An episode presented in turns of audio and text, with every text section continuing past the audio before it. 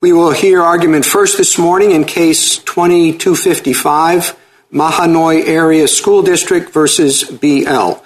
Ms. Blatt? Thank you, Mr. Chief Justice, and may it please the Court. Tinker should apply off-campus for three reasons. First, such speech can cause on-campus disruption. Second, respondents' approach would create chaos. And third, a school nexus requirement and Tinker's substantial disruption test guard against abuse. First, off-campus speech, particularly on social media, can be disruptive.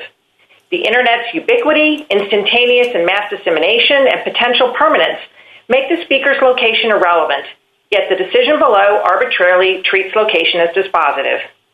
Second, respondents concede schools can address off-campus speech, but they propose an administrative nightmare where the sheer complexity heightens the risk of calamitous error.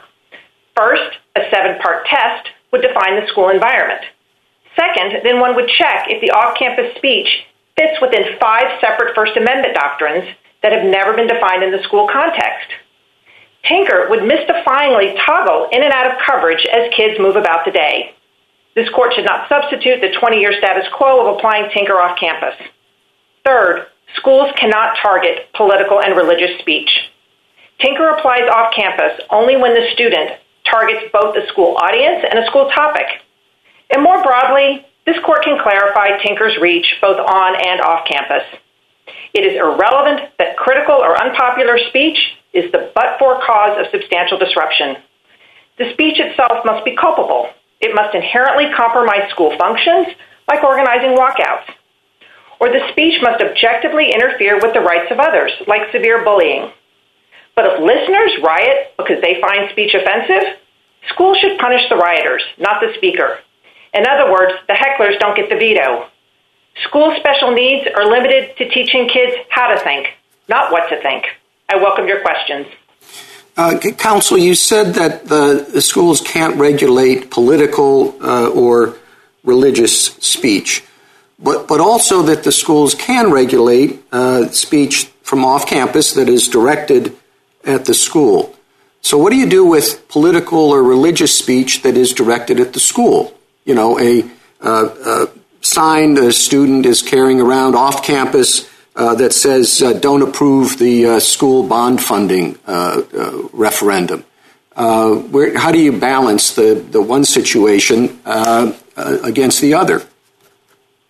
Well, that speech would not come within the school's regulation even remotely because it would fail both Nexus and Tinker. It fails the Nexus case because it's not directed to a school audience, that's the public, and it has nothing to do with a particular school. It's just not a school topic. So under our approach, and I think this is the government's approach too, it's identical. You go to two steps, either of which is easier for a court to handle in terms of protecting uh, free speech. One, make sure the audience is the school and the topic has to be about the school. And if it's easier, go ahead and jump to Tinker and say that no matter how much offense someone takes to that speech, that's not a substantial disruption just because listeners are offended. Well, well let's let's say that the protest is don't approve the school referendum because this school is uh, is awful or because uh, uh, Ms. Johnson is is teaching at the school. And it's put out by somebody on there as a Snapchat, so it certainly reaches the school audience. Political speech that's directed at the school. Yeah, so you can have, that would be a school audience and it's Ms. Johnson is a school topic, so it's a Nexus test. And the reason why that could never satisfy Tinker, Um, and that is because if it's just a litter's reaction, speech that's critical, uh, even ridicule of a school, schools cannot punish it because of their offense or their reaction to it. They could punish the manner. So in other words, if a female student wants to say, Mr. Jones keeps calling on boys, that's fine. She can text about it. She can social media about it. She can't pick at the teacher's house or stand up in class and say it because that inherently interferes with the school's ability to teach. But she's entitled to her views and to express them. Thank you, counsel. Justice Thomas? Uh, thank you, Mr. Uh, Chief Justice. Uh, Ms. Blatt, how do you separate that? What if a student said some of those same things that the Chief Justice posited, but in a social studies class? How would you separate that from uh, then from just participating in class or uh, uh, as opposed to doing the exact same thing or saying the exact same thing off campus? Yeah, so Tinker, again, assuming it fits the nexus test, Tinker is always going to be context specific. And whether teachers or school officials can forecast a reasonable disruption depends on when and where the student speaks, how many people hear it, and what the student said. And when and where in the classroom is going to be very different as opposed to a sleepover. But now when it's on social media, to 200 people or even 1,000 people, there's no question that the uh, effect might be different. But in your case, if you want to say, Ms. Johnson, you're a terrible teacher, she should do that in office hours or on social media, not in the middle of class. That's disruptive. Can't do that. That inter- interferes with the, with the uh, instruction of the classroom. So you did say, you mentioned um, context, and you said that well, the sleepover is different from school, or you suggested that. And then you did mention social media, but aren't we at a point where if it's on social media, where you uh, post it on social media doesn't really matter. You could do it in class, algebra class, or you could do it at a sleepover and say the exact same thing about Mrs. Johnson. Uh, so how would that make any difference uh, where you post it? Well, that's precisely correct. When it comes to the internet, things like time and geography are meaningless, and it makes absolutely no sense whatsoever to say that the same speech is somehow within the school's regulation if it's one foot on campus or one foot off campus or at the Starbucks or at the CVS or in your car or on the school bus. The internet is ubiquitous. It's uh, and it's it's just it doesn't have a geography. So why does it have to be about the school? Uh, it can't there be comments about other hot button issues or about current controversies like protests or Black Lives Matter, Antifa, or uh, Proud Boys or something like that. People can take sides that are just as disruptive in the school setting as comments about Ms. Johnson. The difference is from Tinker itself. Schools are not in the business of teaching kids uh, what to think, Justice Thomas. You're entitled to think uh, whatever you want about Israel or race or Black Lives Matter. Now, it's a different thing if you take something that's political speech, like the Confederate flag alone, it communicates nothing. But if you take that speech and terrorize a black student with it, then the message is, I don't want you here at the school because you're black. That's very different than just the Confederate flag standing alone. I don't know what that communicates. I need to know more about context, but it's inconceivable that talking about uh, a wide variety of religious or political speech, unless you take it in a way that uses that as a weapon to terrorize a particular student or teacher, it is off limits. It has been off limits since 1969. And the other side is just wrong to suggest that schools somehow are the gulag uh, on campus. That has never been the rule uh, since uh, since Tinker. And in 2001, Justice Breyer. Um, good morning.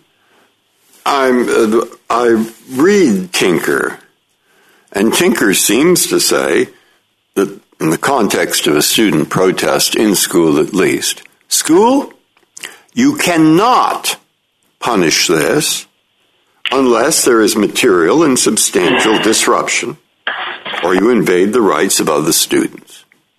You cannot. It doesn't say if it does those things you can punish it. It says you can't unless. And the issue here seems does that apply off campus? Well, why not? I, after all, if I look at the case here in the record, is there in the record something that shows that what this uh, young woman did. I mean, she used swear words, you know, unattractive swear words off campus. Yeah. Did that cause a material and substantial disruption? I don't see much evidence it did. And if swearing off campus did, I mean, my goodness, every school in the country would be doing nothing but punishing. And it certainly didn't help others. I mean, disrupt others. It didn't hurt others as far as I'm aware as far as I could see in the record. So why isn't that the case?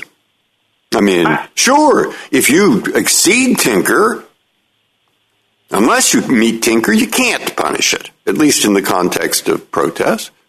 And here, pretty clearly, huh, it didn't satisfy what Tinker says is necessary to satisfy. So I think it's fair to have the approach that the concurring judge did below, which is I don't really need to talk about any of this because the school failed Tinker, but the Third Circuit said it was dispositive. It didn't matter what she said. She could have done this to a thousand people every night of the season. All right, you want to review the Third Circuit. That's what's mystifying me. The Third Circuit says Tinker doesn't apply. If Tinker doesn't apply, they can punish more, not less. Because Tinker puts some limits on what you can punish. In school. You'd think a fortiori outside of school. So what is mystifying about the Third Circuit and the other side's brief is that we think Tinker faithfully applied, and this court has not had a Tinker decision since Tinker. So I think it would be helpful to explain that substantial disruption can't be a direct but-for causation. But more to your point, they say schools can do whatever they want under five separate doctrines. They say, look at strict scrutiny. Bullying, I don't know what they say. Extracurricular, I don't know what they say either. Maybe there's a conduct exception Um, and also threats, but let's adapt all of this for the for the kid environment. Tinker has been a familiar test for 50, 51 years. And it is, in this case, I don't think it's that difficult. The question is here, she targeted uh, her coaches, the sport, and another teammate's ability to play, and the coach reasonably forecasted someone who berates with a profane gesture and a word, all three of those things is not somebody you'd want at the bottom of the pyramid. And the, the record was not just the swearing, but it was disrespect for the, for, the, for the coaches and the entire team and her teammates in connection with the swearing. Justice Alito?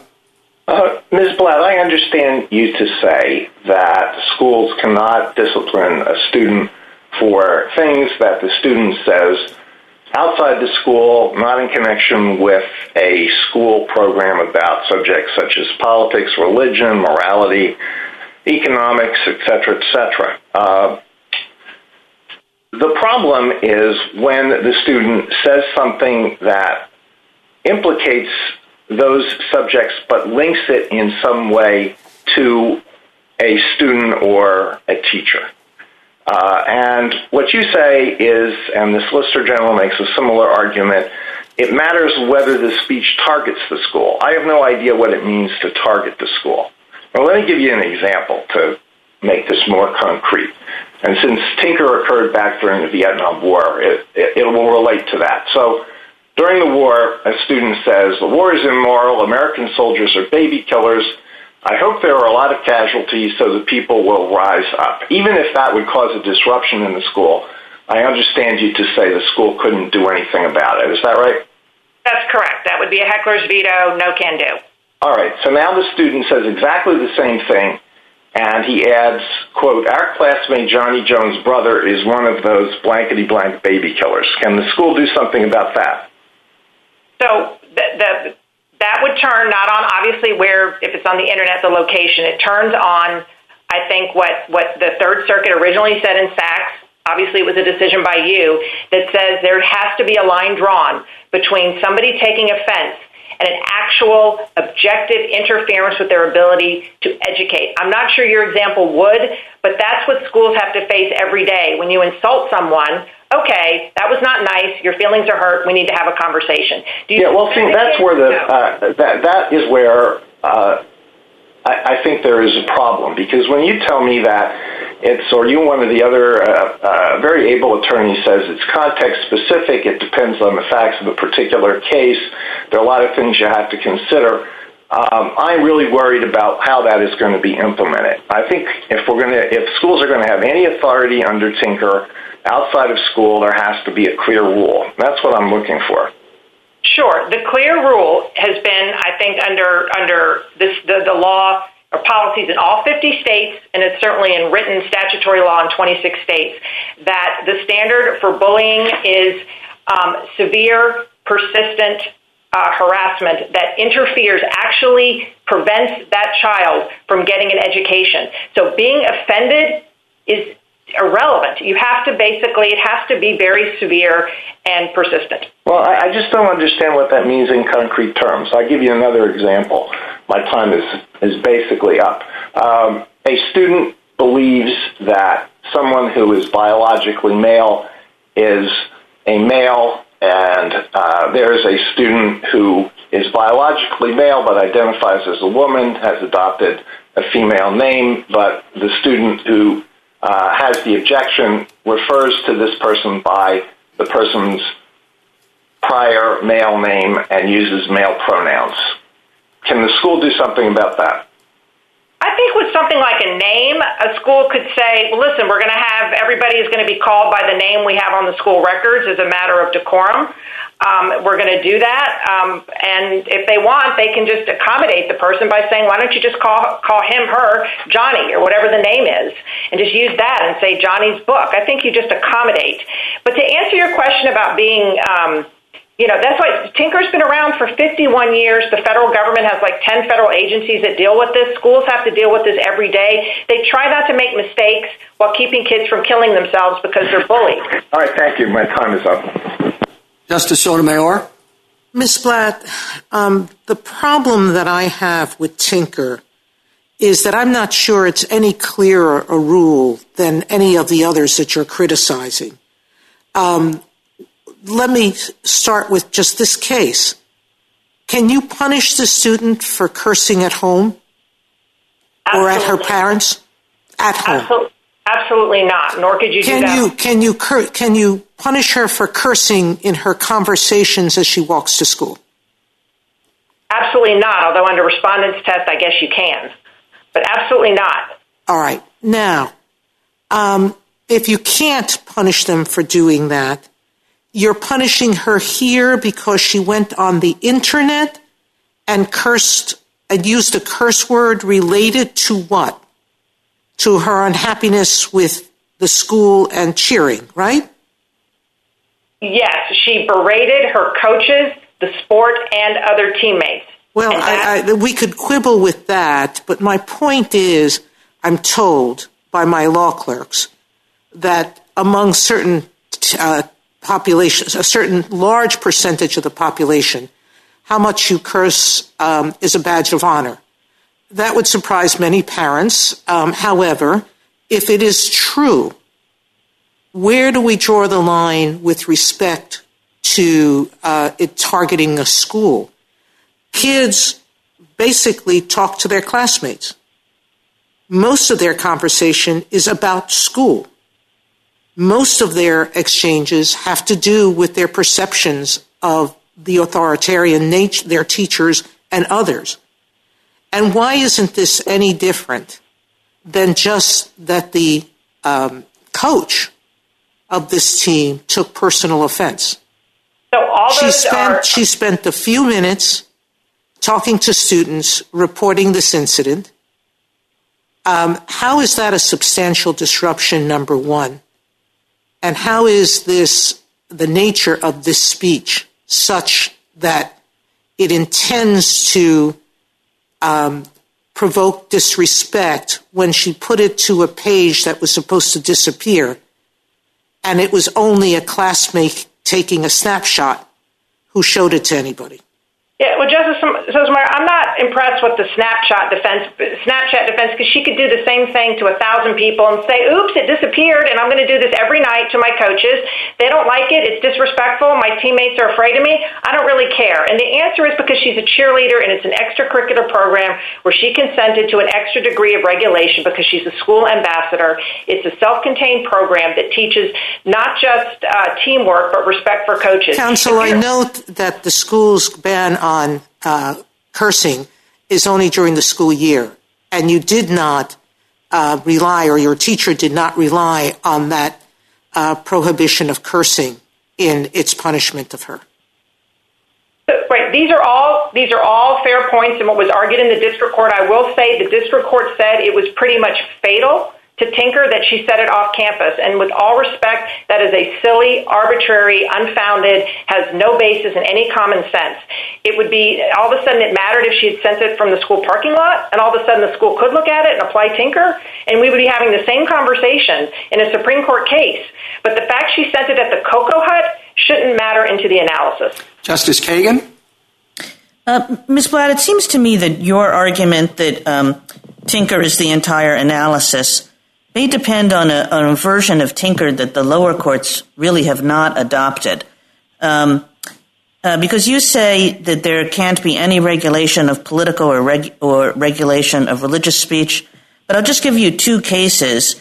Uh, one where um, uh, there was a ban on shirts saying we are not criminals to protest an immigration bill.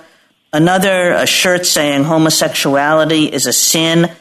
Um, and in both cases, the court said Tinker allows the school to say that you shouldn't wear those kinds of things to school. Do you, think that's clearly wrong? It's not. I thought that I'll defer to you. I thought that homosexuality as a sin was fine. The the I am the the border shirt or the we are not criminals was a fight where it had been there was basically a match that was supposed to go off, and when dueling factions are wearing dueling shirts, where gang fights or fights are about to break out, and there was a big dissent and a you know concurrence. Yeah, so I guess that's what I'm asking about, Ms. Blatt, because I would have thought. I mean, maybe I, I did get that uh, holding wrong, but I would have thought where um, students say we're going to come in with the Confederate flag or we're going to come in with, um, um, you know, Black Lives Matter or homosexuality is a sin or gay pride in ways that the school thinks is going to cause disruption that the school can ban those if the school is right about that that you know where where um, where those symbols or, or speech will cause severe disruption that the school can say, no, you can't bring your Confederate flag to school tomorrow? So, no, I think the, the actual opposite is true. If you look at the school handbook that we cite, and the New York school handbook says the same thing, the leading case on this is K.D. versus Fillmore. It is a brilliantly, uh, brilliant case where the T-shirt was abortion is homicide. Teachers, kids having abortions were upset. They said it was false because abortion is actually legal. And the school said, get over it. She's, he's passively wearing the shirt. He's not terrorizing kids with it. He's going about his day. Leave him alone. And that case is cited as the gospel case for heckler's veto. Now, when so you're saying, Ms. Blatt, that what we should do in this case is just make uh, courts clear, you know, tell courts look, uh, Tinker is it. It's it on campus. It's it off campus. But in applying Tinker, you have to um, allow religious and political speech, no matter how disruptive the school um, it, it, will be in the school. Unless, as, as, as that Saxe opinion says, and as all of the Confederate flags say, when it is used in context to terrorize a student. A particular student, right. But it can't just be we're all bringing our Confederate flags to school and it's going to cause a riot. So if it, if there are gang riots and there are, yes, those cases are all dealing with the Confederate flag is being brought with the backdrop of race riots. There is no question that that is like a fighting word in context, and fighting words aren't protected. Well, now I don't know what you're saying, Ms. Blatt, because first you said a, a school can't um, uh, prohibit Confederates' flags, even if they're going to be disruptive, and now you say they can. So the difference is when we talk about disruptive, it's a misnomer. You cannot ban t shirts and symbols because people are offended or they threaten to riot. Now, you can, in context, if you have a very extreme situation where a really the facts are a new black kid arrived at school and they raised a Confederate flag. Okay, thank you, Ms. Blatt. Justice Gorsuch? Yeah, I, would like to pick up where uh, Justice Kagan left off. Um, I, am confused. Uh, you started off this presentation by saying political and religious speech are absolutely protected. But I think in, response to both the Chief Justice and Justice Kagan, you've suggested that there may be limits there as well. Um, can you explain what your test is? Yeah, the only limit is where that, that I've seen in any of the case law is where there are race riots and gang fights and student walkouts. You have very disruptive, volatile environment in the school. So none of this applies to anything to do with the question presented. But so, so, so it is a major disruption test with respect to political and religious speech as well. It is a major disruption test that takes out the word just because students are offended and feelings are hurt and you're very angry about the speech. Feelings Sure. are hurt. No, it's. I understand offense isn't enough, but if there's a major disruption, that that is enough. It's a major disruption with reasonable. Just because kids say, Miss So and So, we're gonna we're gonna riot if that kid walks in with a Confederate flag, then you suspend the kids who threaten the riot. You don't suspend the kid with the Confederate flag. Sure, but if the school thinks that it's a that, the kids are reasonably reacting uh, to offensive political or religious speech, then it then it can um, uh, address that issue. I would say not offensive. I would use the word terrorizing. Terrorizing and offensive. Okay. Terrorizing. Terrorizing. You have to really, All right. Yeah, it's not. Then, do- does it make a difference that uh, this case involved an extracurricular activity? Yes, with respect to the application of Tinker, because of what I said about the goals, and you can offend and destroy the program without affecting the school at large. So here, uh, the student was not in any way, there was no disciplinary action taken with respect to the school. She was uh, suspended from the cheer team, and I think under the other side's view, she couldn't have even been asked to write an apology or suspended for one game and and she could do this every night. As long as she waited till the cocoa hut to do it she could berate her coaches all day long. And i think that that's very different. If students want to use swear words even on the internet uh, that's fine. And they can do it with respect to teachers too. It's going to have to rise to the level of harassment. Thank you. Justice Kavanaugh? Uh, thank you, Chief Justice, and good morning, Ms. Blatt. Uh, I want to focus on the facts of this case a bit and, and my reaction to it. Uh, as you say, and I think helpful for you, the context here is a team uh, and a coach, not the school more generally.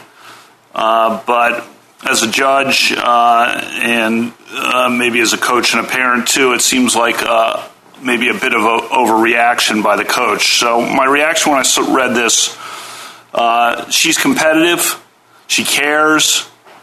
Uh, she blew off steam like millions of other kids have when they're disappointed about being cut from the high school team or not being in the starting lineup or not making all league. Uh, and just by way of comparison uh, about and to show how much it means to people, you know, arguably the greatest basketball player of all times inducted into the Hall of Fame in 2009 and gives a speech. And what does he talk about? He talks about getting cut as a sophomore from the varsity team. And he wasn't joking. He was critical. Uh, 30 years later, it's still it still bothered him. Uh, and I think that's just emblematic of how much it means to kids to make a high school team. It is so important to their lives, and coaches sweat the cuts, and it guts coaches to have to cut a kid who's on the bubble. And, and good coaches understand the importance and they understand the emotions. So maybe what bothers me when I read all this is that um, it didn't seem like the punishment was tailored to the offense uh, given what I just said about how important it is, and you know how uh, much it means to the kids. I mean, a year suspension from the team just seems excessive to me. Uh, but how does that fit into the First Amendment doctrine, or does it fit in at all in a case like this? Well, it, I don't think it does because the it's analytically distinct whether the coach could act at all versus due process considerations about the extent of the punishment. And I think the rule, uh, but I mean, and also this is the, the remand point. The district lost um, on this issue, and the Third Circuit did not go on this rationale because there was evidence of the, team cohesion. But I, I think, you know, whether I understand that Michael Jordan was upset, but at some point, presumably, he was respectful to his coaches. And there's a line that coaches always have to, uh, coaches have to know their team and know what, what works. Uh, they have to act in the best interest of all teammates, team, team uh, participants. And one of the things you But learn in the moment, in the moment, you know that kid's going to be upset. Uh, and and you, you know you, you you recognize that. I'm not saying this is justified necessarily. I'm not, but but a year seems like a lot. Well, I mean, again, then you're going to be in the business of. Uh, I, I agree. That's the problem. I agree. Um, so, I the, don't think- so the do on the legal issue, the do no harm. I I think legally speaking, you know, uh, we should try to do no harm here. You, your approach would be to just say the Tinker standard applies regardless of the price, precise location of the speech, and just remand. Is that enough? that's absolutely enough. Thank yes, you. and I think yes. Justice Barrett? Good morning, Ms. Blatt. Um, so let me let, us assume that I think about the case in the following way. You know, that high school students enjoy the same free speech rights as everyone else. Tinker acknowledged that in the context of this, once you cross the schoolhouse gate, those rights are somewhat reduced because of the school environment and the need to, you know, control and avoid substantial disruption, but they're not lost altogether. But that nothing in Tinker suggests itself that it applies outside of the school environment. And so what you're asking us to do is to extend the school's authority that Tinker acknowledges outside of the school environment. And I think you have good policy reasons for doing that. You know, I think harassment, um, bullying, and I think threats of violence against the school and cheating are all things that would be of concern. I don't see a lot of doctrinal support for saying that Tinker applies, you know, that the, the school's increased authority applies. Tell me what you think doctrinally your best authority is.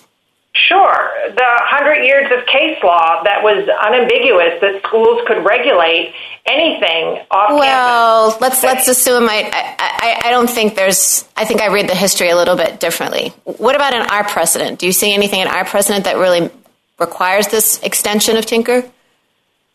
Well, all the school speech cases, there's only four of them, are tailored to the school interest at stake. And so the question is in terms of what need, you know, need to protect the school. And if we're talking about a narrow category of speech that actually, uh, and what here is, is threatening the extracurricular program, so that doesn't fall into your cheating or bullying. It is speech that destroys the morality of team cohesion. Well, but I think actually, Ms. Blatt, that's part of the problem because, you know, you point out that the other side's test or proposed test has its problems at the edges because of the internet and remote learning and all of that.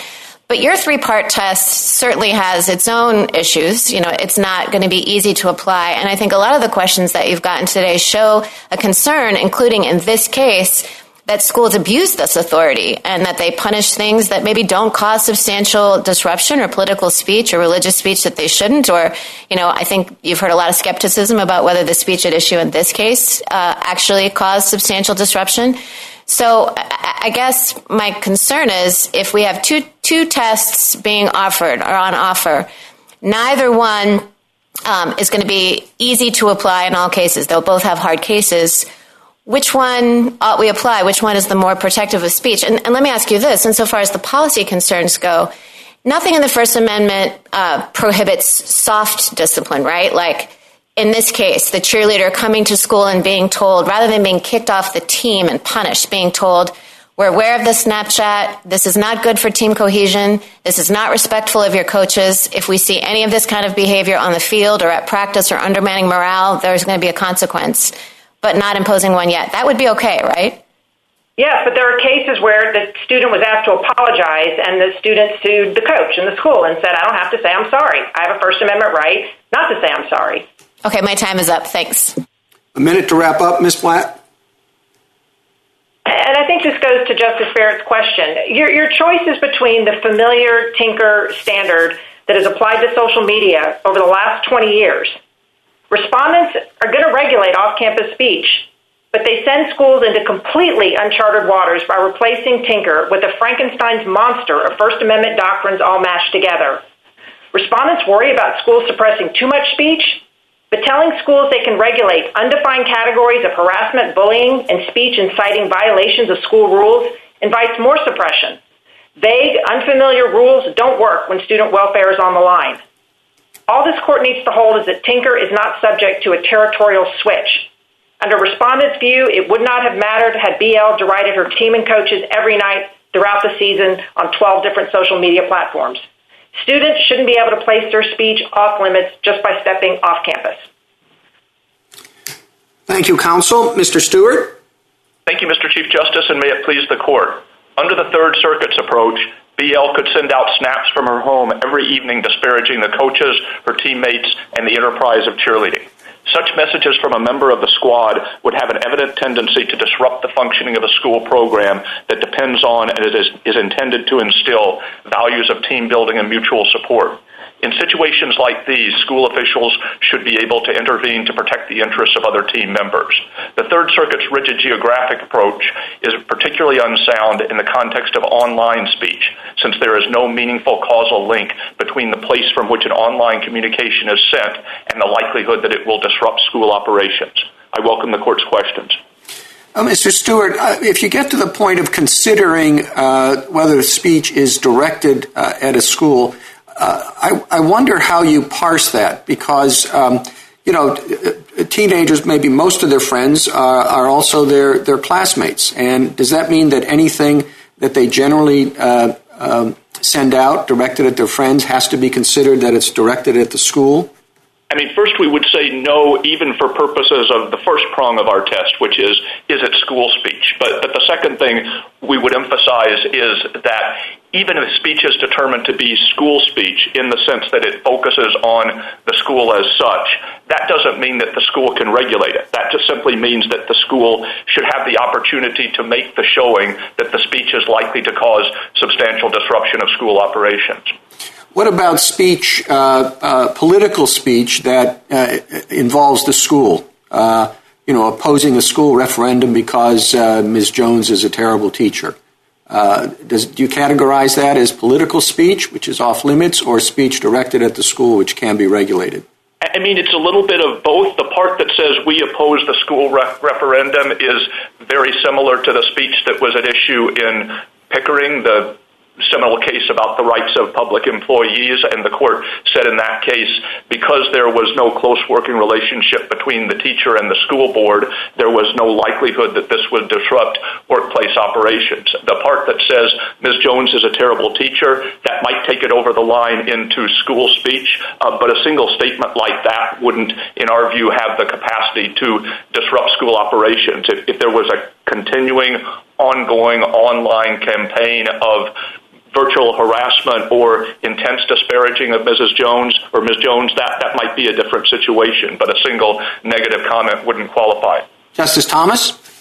Uh, thank you, Mr. Chief Justice. Uh, Mr. Stewart, um, should we analyze um, a uh, the um, rules of a team, um, as uh, Justice um, Kavanaugh alluded to, as opposed to the general uh, rules that apply to the school population? Is there a difference in how we should uh, treat team members versus uh, just students? Yes, I think there is. And if I could uh, say something about what uh, a comment that Justice Kavanaugh made in the first part of the argument, I think there there is in some sense an intuition that people have that the punishment didn't fit the crime in the sense that the, the suspension was very severe. But there's another sense in which the punishment did fit the crime. That is, BL was suspended from the cheerleading squad, not from school. If the school had suspended her from school, that would have sent the message that this was considered to be unacceptable speech from any student, and that would have been a very difficult showing to make. But the sanction that was actually imposed sent the message that this was unacceptable speech from a member of the team. And I think it's it's not limited to the school setting or the team setting that people who participate in uh, projects or organizations that have as part of their raison d'etre, cooperation, uh, team spirit, mutual support, they may have to accept limitations on their speech that couldn't be imposed on the workplace generally. For example, if I well, let me let me ask, let me squeeze in one other question real quick. Um, the um, when we talk about material disruption uh, as a basis for preventing or disciplining students uh, who, who, engage in certain speeches or conduct. Um, can you also localize that to the team so that if a team member disrupts the team, that it's okay to discipline that team member, even though you wouldn't normally do it, discipline that person as a member of the student body? Yes, absolutely. And I, I think it would it would be impossible to run sports teams at public high schools or for that matter public universities if that were not the case. It happens all the time that cheerleaders or student athletes will do things that disrupt the operations of the team but don't have any larger effect on the school as a whole. And at least so long as the discipline is limited to exclusion from the team or suspension of from the team that's not a problem. Thank you. Justice breyer? Uh, as far as I can see, I can't write a treatise on the First Amendment in this case. And so at the moment, I'm thinking there are only two ways of dealing with it. One, treat it as an example. We can't go beyond that. Look at the record and then decide. Or the other is everyone seems to want some rule, and uh, the rule I think might be take Tinker as if it said, which it doesn't, as if it said, school, you do have some authority where there's a substantial injury uh, to uh, disruption in the class, or somebody's going to be hurt in that school, etc. And I would add, but remember, it's outside the school, and that's primarily the domain of the parents. Uh, and even when it's inside the school, you're not a schoolmaster. Uh, judge, be careful. Okay, I could say something like that. Well, what should I do? I think the three or four things I would say are first, no per se rule that off campus speech is categorically exempt from school regulation. Second, with respect to online speech in particular, the location from which the, the post is sent is more or less irrelevant to the likelihood that it would cause disruption. Third, a school can permissibly conclude, as in the team concept context, that particular speech will disrupt the operations of a particular school program, even if it doesn't disrupt the operations of the, school as a whole. And fourth, in determining what counts as substantial disruption, we should look to the purposes of the program. And here, the, the coach testified at JA 32 that part of the purpose of cheerleading was to teach team building skills that students would take with them to later life team cohesion was not simply a means to some other end. It was one of the objectives of the program. And as I say, reasonable people could differ about whether this isolated snap would likely have the effect of disrupting team chemistry. But the Third Circuit's analytical approach would apply equally in a situation where BL had sent repeated snaps disparaging the coach, disparaging the team, where absolutely the predictable effect would be a breakdown in, in team morale. Justice Alito?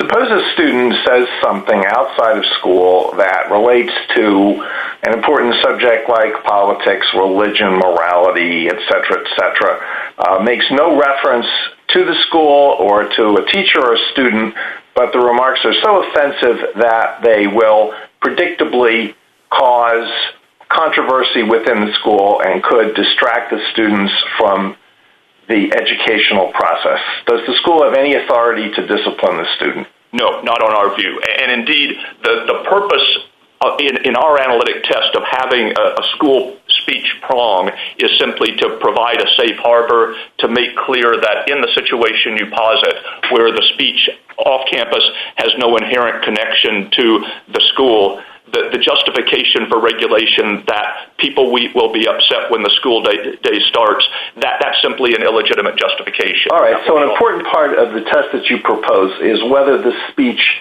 intentionally targets specific individuals or groups in the school community. The verb target means select as an object of attention or attack. So uh, does, it, does school target an individual, a student, or a teacher whenever it refers to the teacher or student?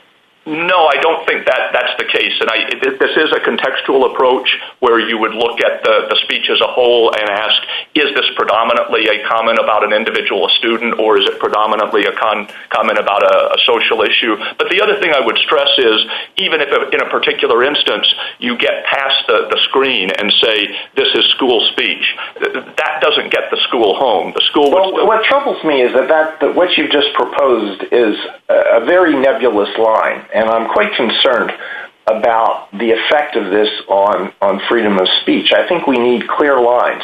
Can you clarify, can you give me anything firmer than what you just said? I guess the two things I would say are first, even in cases where we are applying Tinker, you should not just look to kind of the likelihood that disruption will result. We should, you should employ concepts like proximate cause to determine if a disruption does result, can that properly be attributed to the speaker or is it the fault of the listener? The thing I would say is the Tinker framework in some respects will apply quite differently in the schools. Uh, Justice Sotomayor?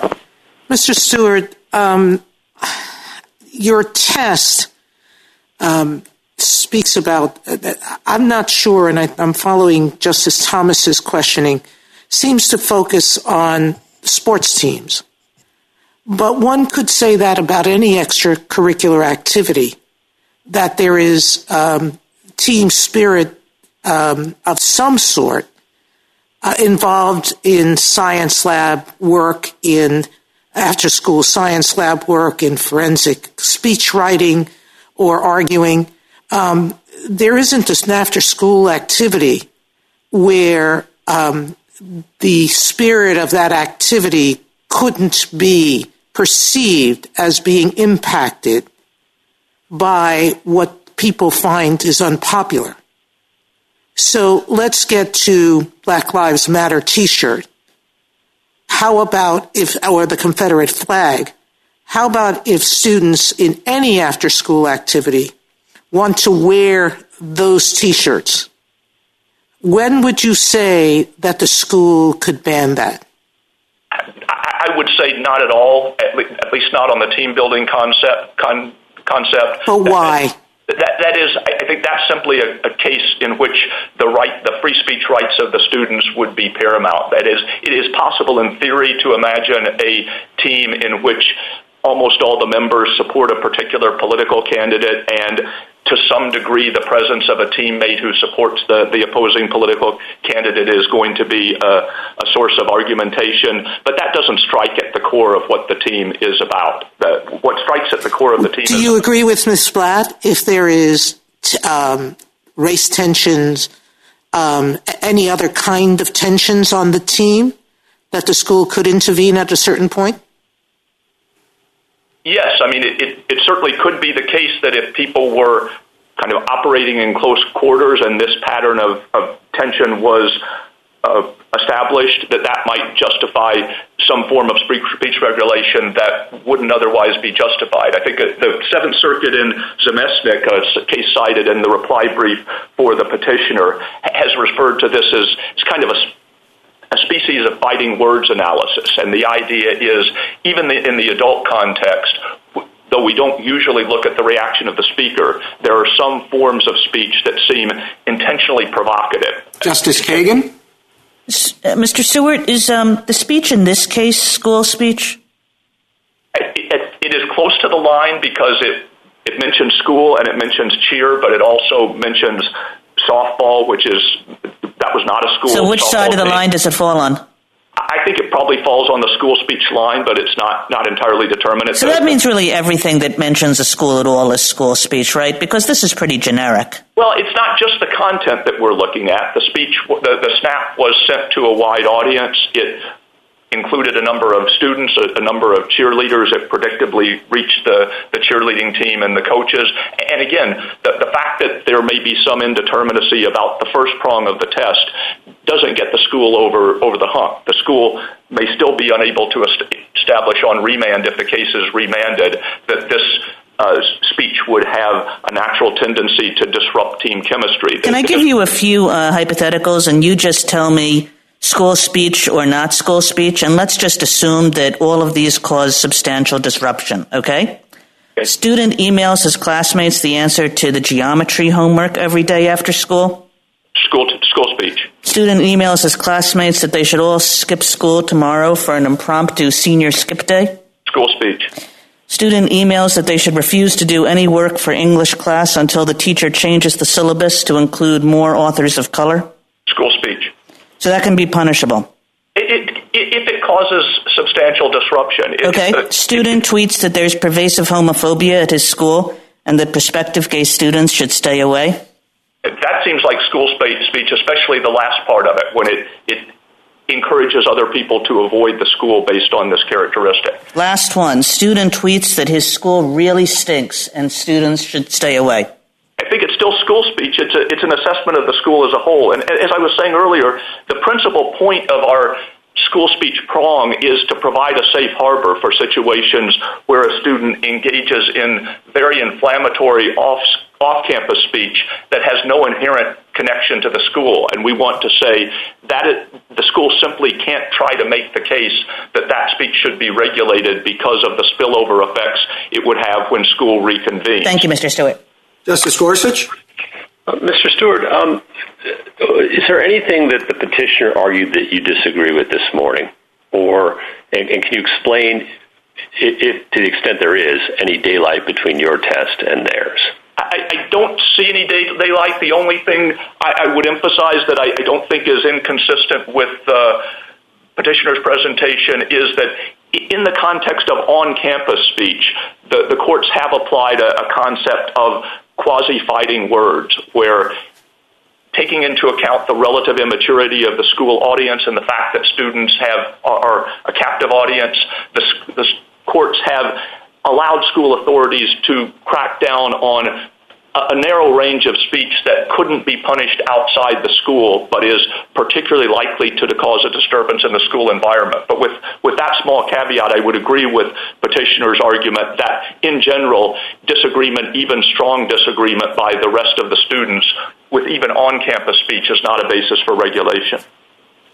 And then, if you could just address more broadly the thrust of the, argument from the other side, which is that there's some irony in the fact that as avenues for expression have increased for all of us through the internet, um, this uh, this actually leads to more regulation of it by schools, um, and that the authority for schools, as in loco parentis, grows and reduces the room for parental control and supervision. I think that the two things I'd say are that the internet is an, extra option. Pe- people still do have the option. I mean, students in high school still have the option of doing people what people did in my day. That is, express their views to their friends and classmates at parties, social gatherings off campus. There's no requirement that everything a student thinks and wants to communicate has to be communicated to the broadest possible audience. But I think the flip side is off campus speech has a much greater tendency now than it did then to affect the operations of the school simply because it can be made available to a vast audience. Not with respect with respect to the chat the snap it's different but a lot of online speech will literally occur appear on students phones when they're back in class and at the next school day.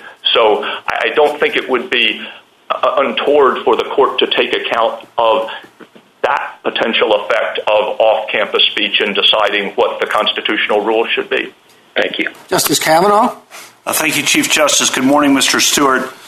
Uh, I strongly share Justice Breyer's instinct when he uh, mentioned uh, that we uh, probably can't write a treatise here and shouldn't write a treatise here and can't foresee all the things that could arise and a lot of the hypotheticals that have been raised. So I just want to get your reaction. If we just simply said uh, the First Amendment does not categorically prohibit public schools from disciplining students for speech that occurs off campus, period.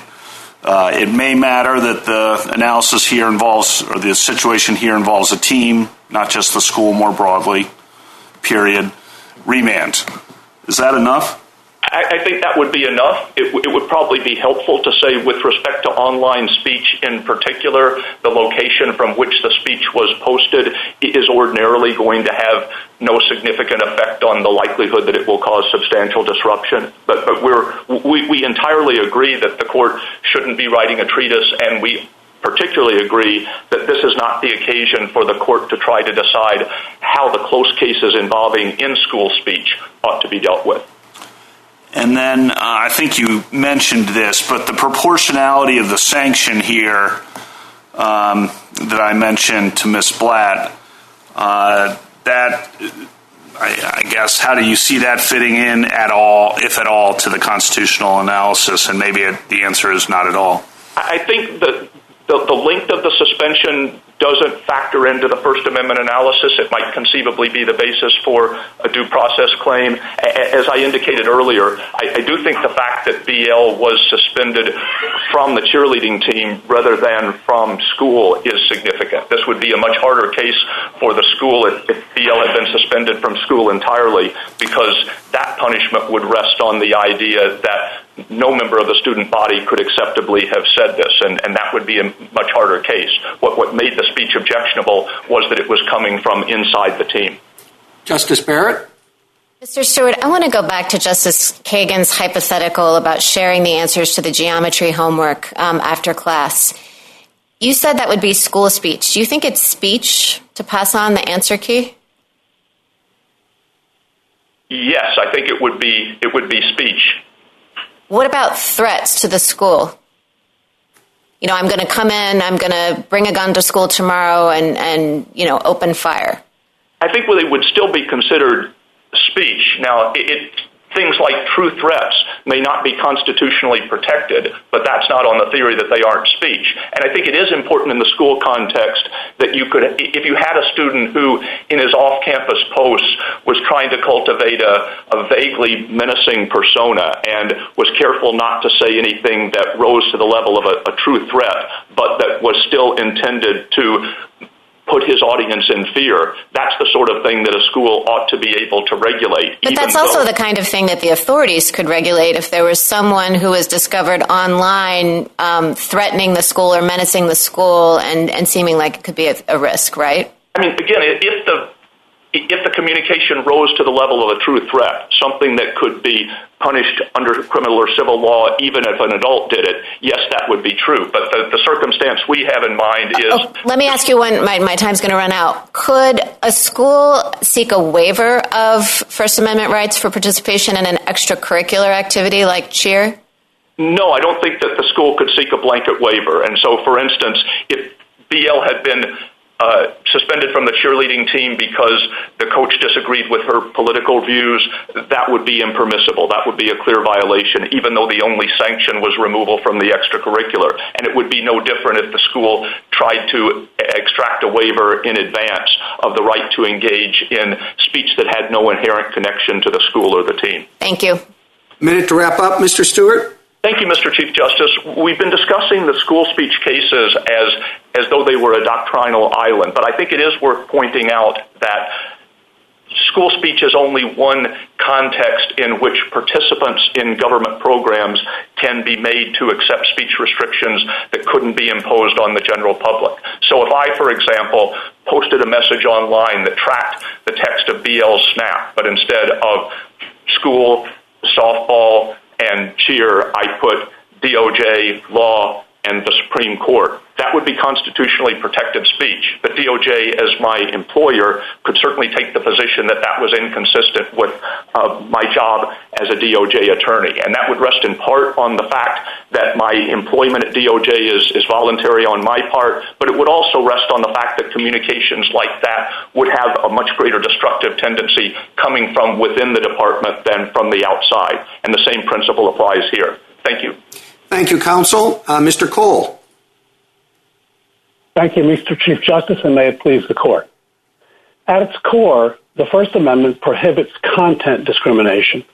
Its bedrock principle is that a speaker can't be punished because listeners object to his message. Tinker announced a narrow exception to those principles. It allows school officials to punish speech based on its content if listeners object or might object in a disruptive fashion, but it is limited to school-supervised or school-sanctioned settings. This court's school speech cases are called that for a reason. The authority they recognize is justified by and limited to the special characteristics of the school environment. So schools can prohibit pro-drug messages at school, but not elsewhere. They can ban profanity at school, but not at home. So, too, they can punish disruptive speech at school, but not at a convenience store on the weekend.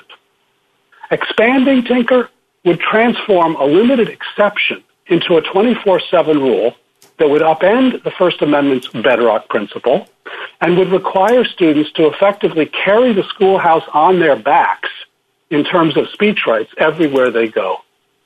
It would also directly interfere with parents' fundamental rights to raise their children. A father shouldn't have to worry that if he brings his daughter to a Black Lives Matter protest about mistreatment of a black student at school, and she posts a photo on Facebook, she might be suspended based on potential disruption at the school. BL was punished for merely expressing frustration with a four letter word to her friends outside of school on a weekend.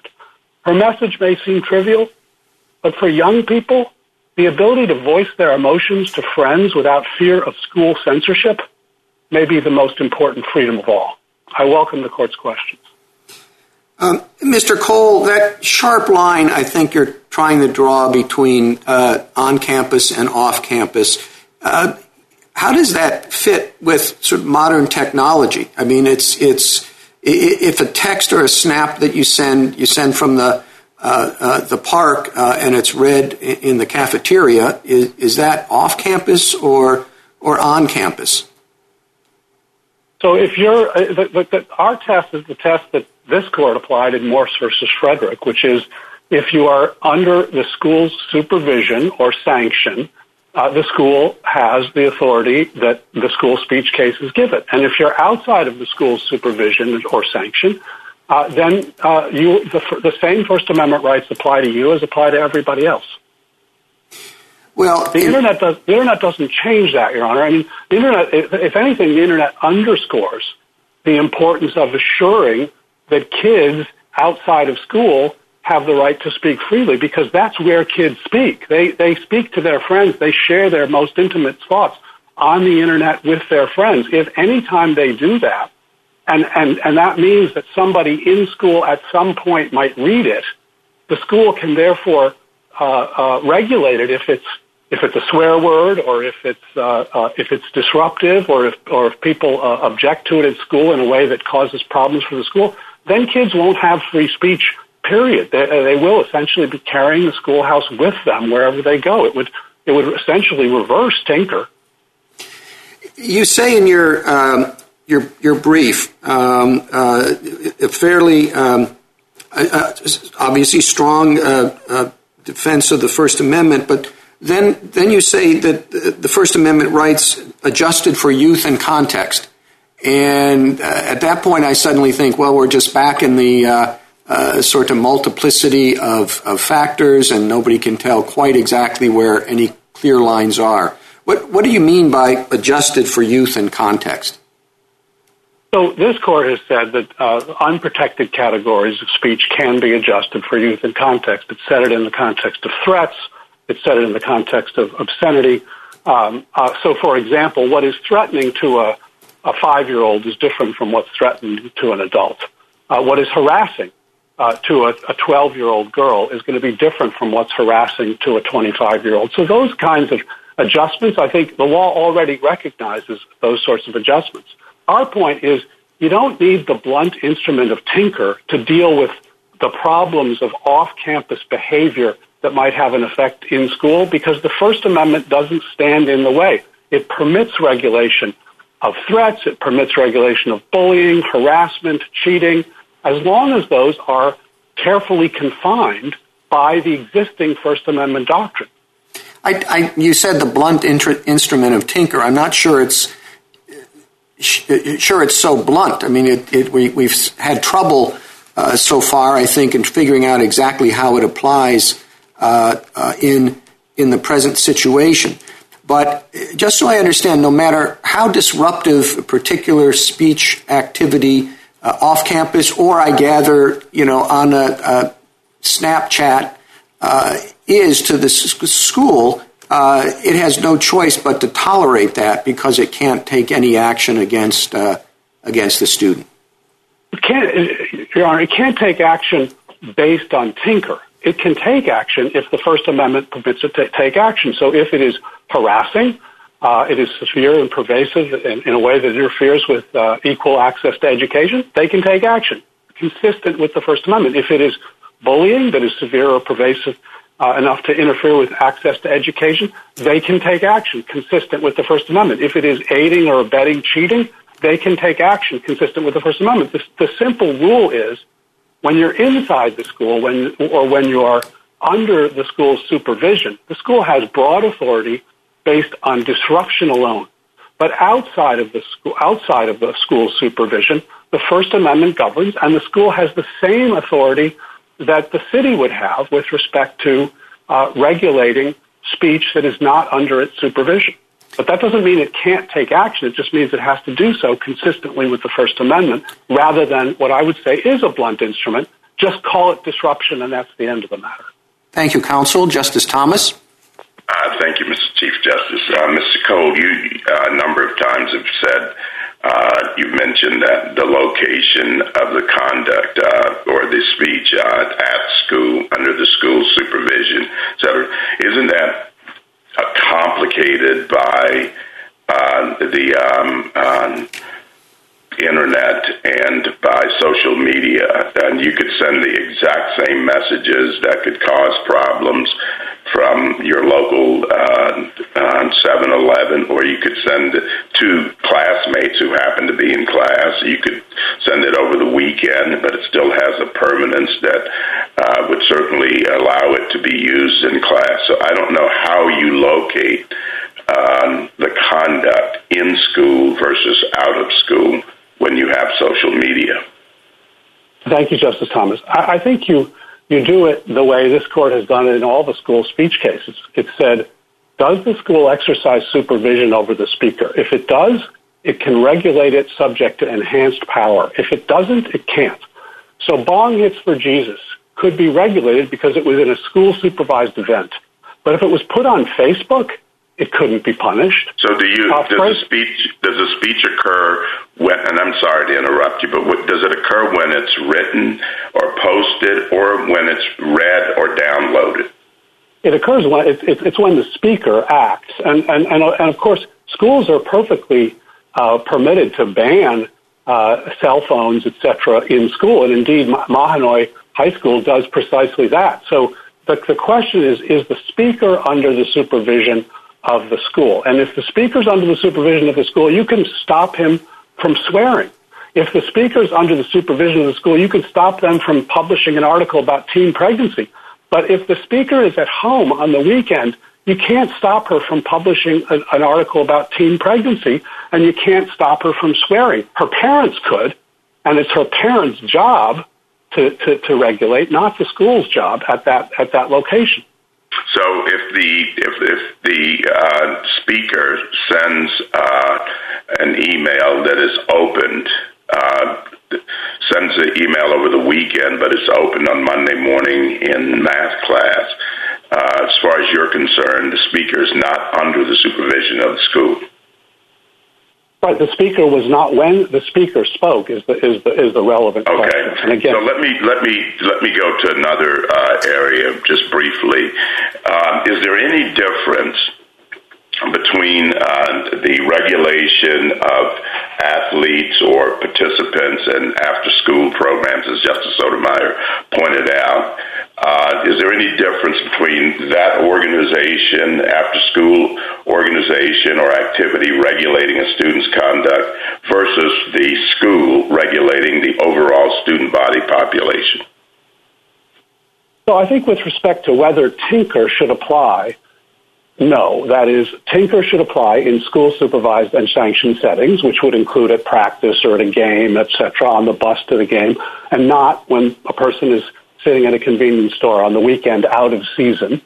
Um, but I do think there's a separate question, Justice Thomas, which is independent of Tinker. And, and the Court of Appeals addressed this as a separate question. After it decided Tinker doesn't apply, it didn't end the, the decision. It went on and had a full separate section on whether the school can impose conditions on voluntary participation uh, in the activity uh, and, whether she violated those conditions. And it looked at that question, which is a separate question, and it found um, that uh, she didn't violate any of the conditions that were imposed upon her, and that was the end of the matter. And the petitioners did not seek appeal in this court of that part of the question. So I do think there's a serious question of what sorts of conditions can a, can a team impose on voluntary participation in that activity but that question is not posed here uh, because it's not part of the question presented, uh, and it's not part of the question presented because they lost on that below. The court found she didn't violate any of the rules that she agreed to follow,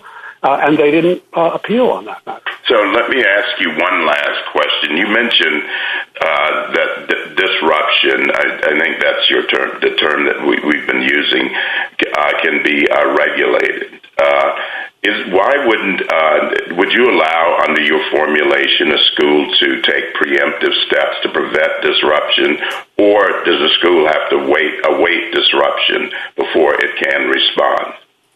Well, no, absolutely. It can respond uh, uh, to predictions of disruption, reasonable predictions of disruption. That's what the court said in Tinker. You don't have to wait for the disruption, but there does have to be a reasonable prediction of disruption.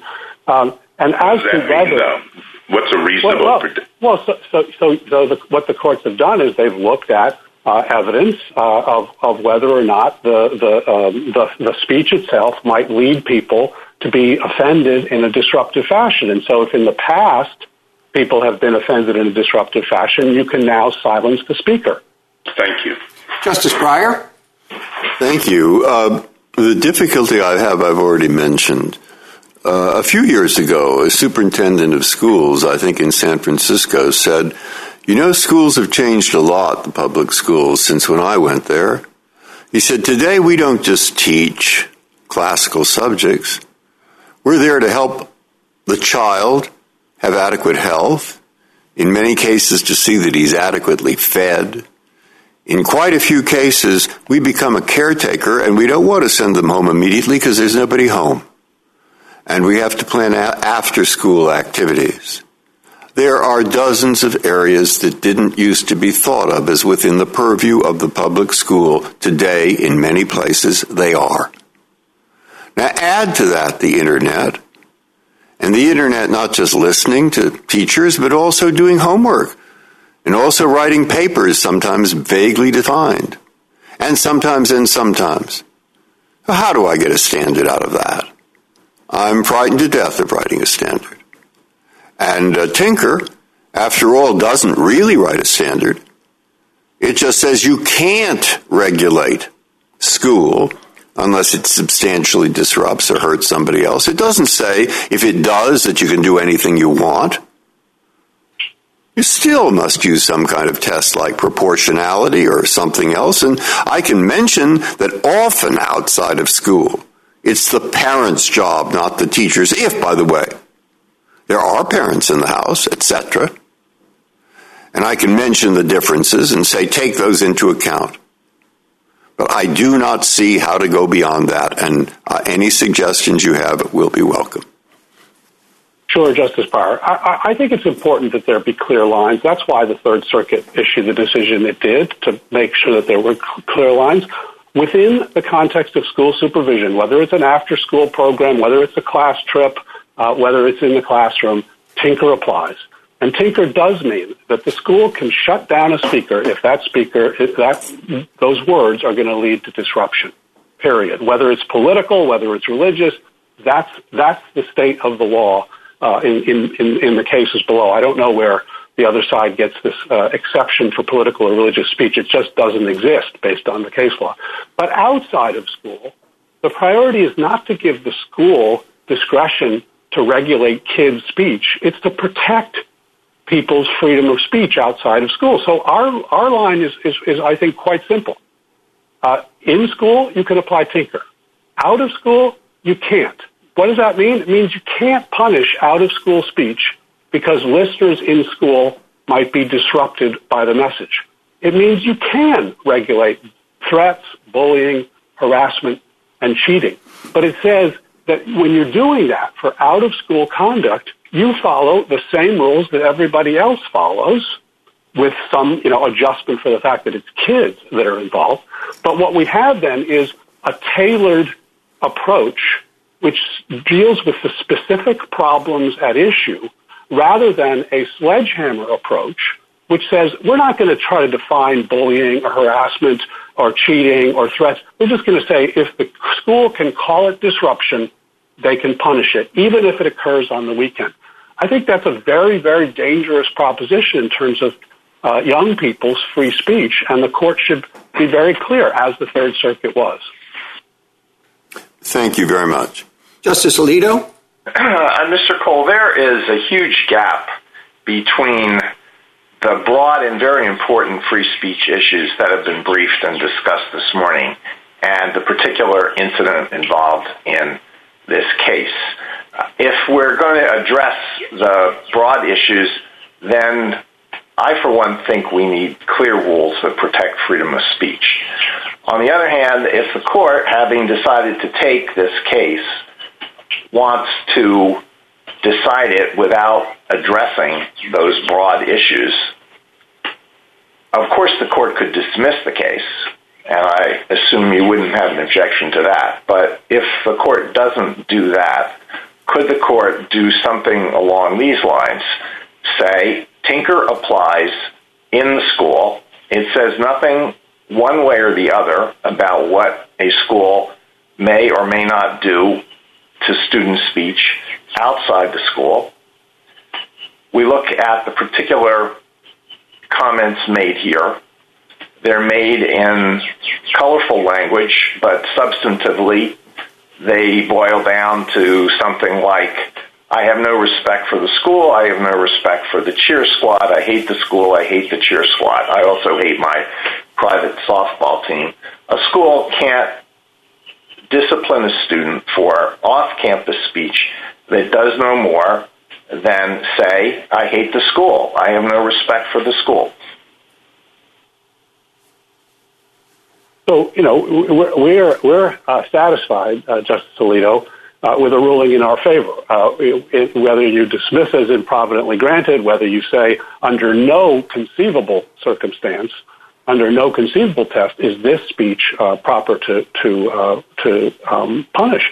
but that that of course is not the question that the court took. And if you're going to address the question that the court took, which is should Tinker and its broad-based free-floating substantial disruption standard, which has no safe harbor, as the government puts it, for political speech or religious speech, should that be applied to kids not only when they're under the school supervision and they're captive and they're more vulnerable, but should it apply to kids on the weekend in the middle of summer when they're talking to their friends on Snapchat?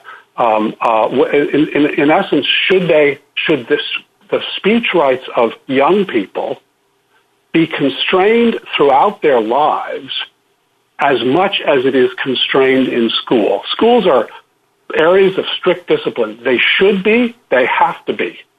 But kids shouldn't have to carry that discipline out with them uh, when they're you know when they're hanging out with their friends on the weekend, and that's the uh, that's the approach that both the petitioner and the Solicitor General uh, would, would put forth. We're asking for a clear line, uh, as the Third Circuit said, that, that furthers the really, I think, critically important interest outside of the school context that we uh, protect free speech, give kids the breathing space they need to be able to talk candidly and honestly, to share their emotions, to share their feelings, even about school without fear that some administrator is going to say, oh, well, that was disruptive, or that's going to lead somebody else in school to be upset, and so we, we're going to punish you.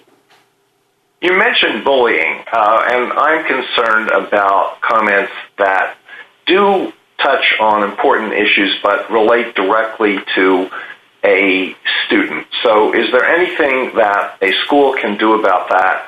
Uh, you say, I guess, that they have, the school has no more authority in this area than other government officials. So what can other government officials do about that without violating the First Amendment? So, so the, there are there are bullying codes throughout the country. They're generally limited to the school environment, um, just as you know, sexual harassment is generally limited to the employment and educational context. So it's it may be a context specific uh, concept, uh, but I think Um, what schools can do is they can punish those who bully in ways that violate a constitutional prohibition on bullying. And we think a prohibition on bullying that mirrors the prohibition on harassment by being limited to severe or pervasive interpersonal aggression that interferes with access to education could well satisfy the First Amendment. This court hasn't addressed that yet. But what the petitioner's approach would do and what the Solicitor General's approach would do is say, we don't even have to address the question of you know, how you define bullying because we'll just call it disruption and, and the school can regulate it wherever it happens. And that makes no distinction between what's mean and what is bullying. And there are there are important distinctions to be made there, and I think the First Amendment requires Justice Sotomayor? Mr. Cole, the problem with your line drawing is we have traditional categories, fighting words, obscenity, uh, true threats. We even have definitions of what constitute uh, sexual harassment. The level at which speech has to arrive to meet those standards is very, very high. And I'm dubious that most of the conduct that teenagers engage in would fit any of our traditional categories. So let's talk about harassment, okay? Um, common episode, I think I read it in a newspaper.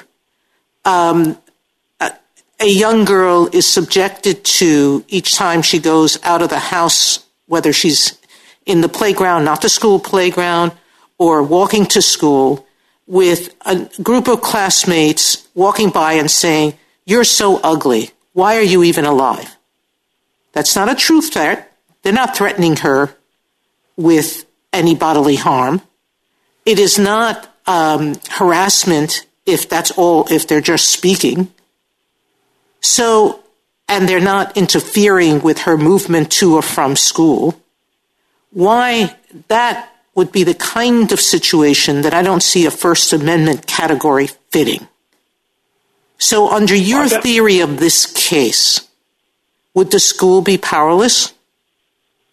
Absolutely not. Uh, the, the school would be permitted to regulate that conduct if it satisfies a First Amendment uh, uh, a permissible definition of bullying. And we think a First Amendment permissible definition of bullying is what? Like a first is what? severe severe or pervasive interpersonal aggression. What's aggressive about that? Access to education, a, which is in fact. Uh, I, I counsel, please stop. What's aggressive about it? It basically walking by someone and saying, "You're ugly. Why are you around?" Um, there's a lot of conduct that comes to the edge. You're now asking schools to determine what is constitutional in terms of misbehavior by students that they can attempt to control or not control?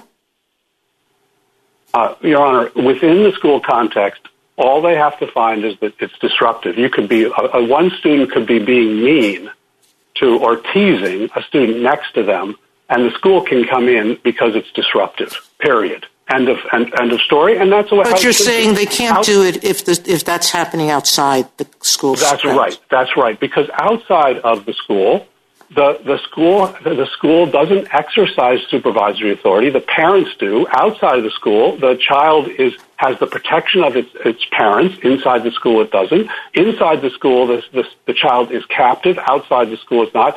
And so that doesn't mean you can't deal with bullying All right, harassment. counsel, you, you said to, to me, so. you said to me that um, there could be conditions to being a member of a team, correct? Yes. Could one of those conditions be that you won't post uh, foul language on social media?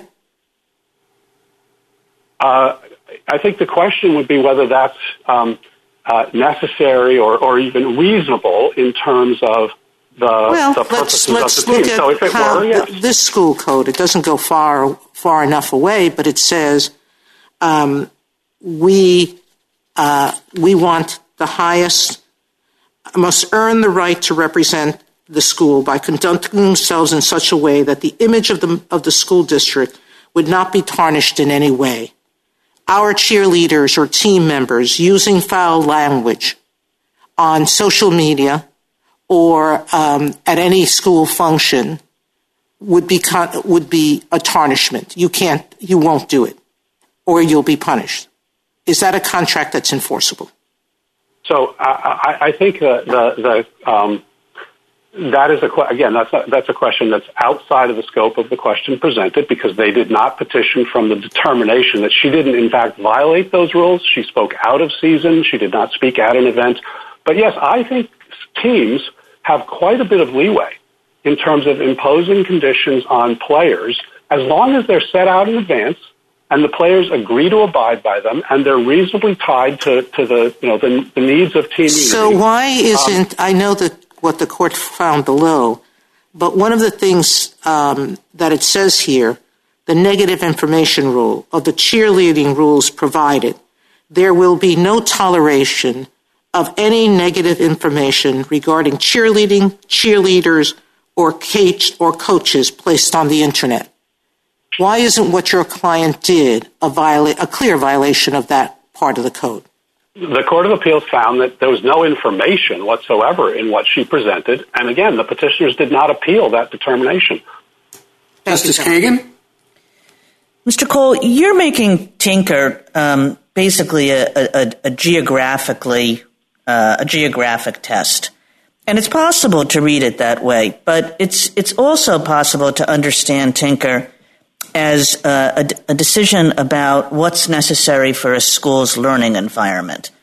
And it might be that student speech that occurs outside of school is sometimes going to cause fundamental problems, disruption of the school's learning environment. And I guess then the question is uh, why we shouldn't acknowledge that and allow a school to deal with it. So, Justice Kagan, our test is not a geographic test. It's a superv- supervision test. It's the test that this court has applied in all the school speech cases. And I think there's two reasons. The first is Tinker is an exception to the bedrock principle that you can't punish a speaker because the listeners objected, even if they object disruptively. If you take away the line between what happens under school supervision and, and what happens outside, you have, you have turned the exception into the rule for 50 million public high school students. The second reason is that this court's school speech cases are contrary to that notion. The, preg- the, the, the article about teen pregnancy that this court said in Hazelwood could be censored because it was in a school supervised newspaper. If the student went home and published the same teen pregnancy article on her own private blog, it would have the same concerns, the same effect. The concerns they were, were about privacy of other students, and yet the school couldn't regulate it. Swearing, uh, the, the, the, uh, or, or, or bong hits for Jesus.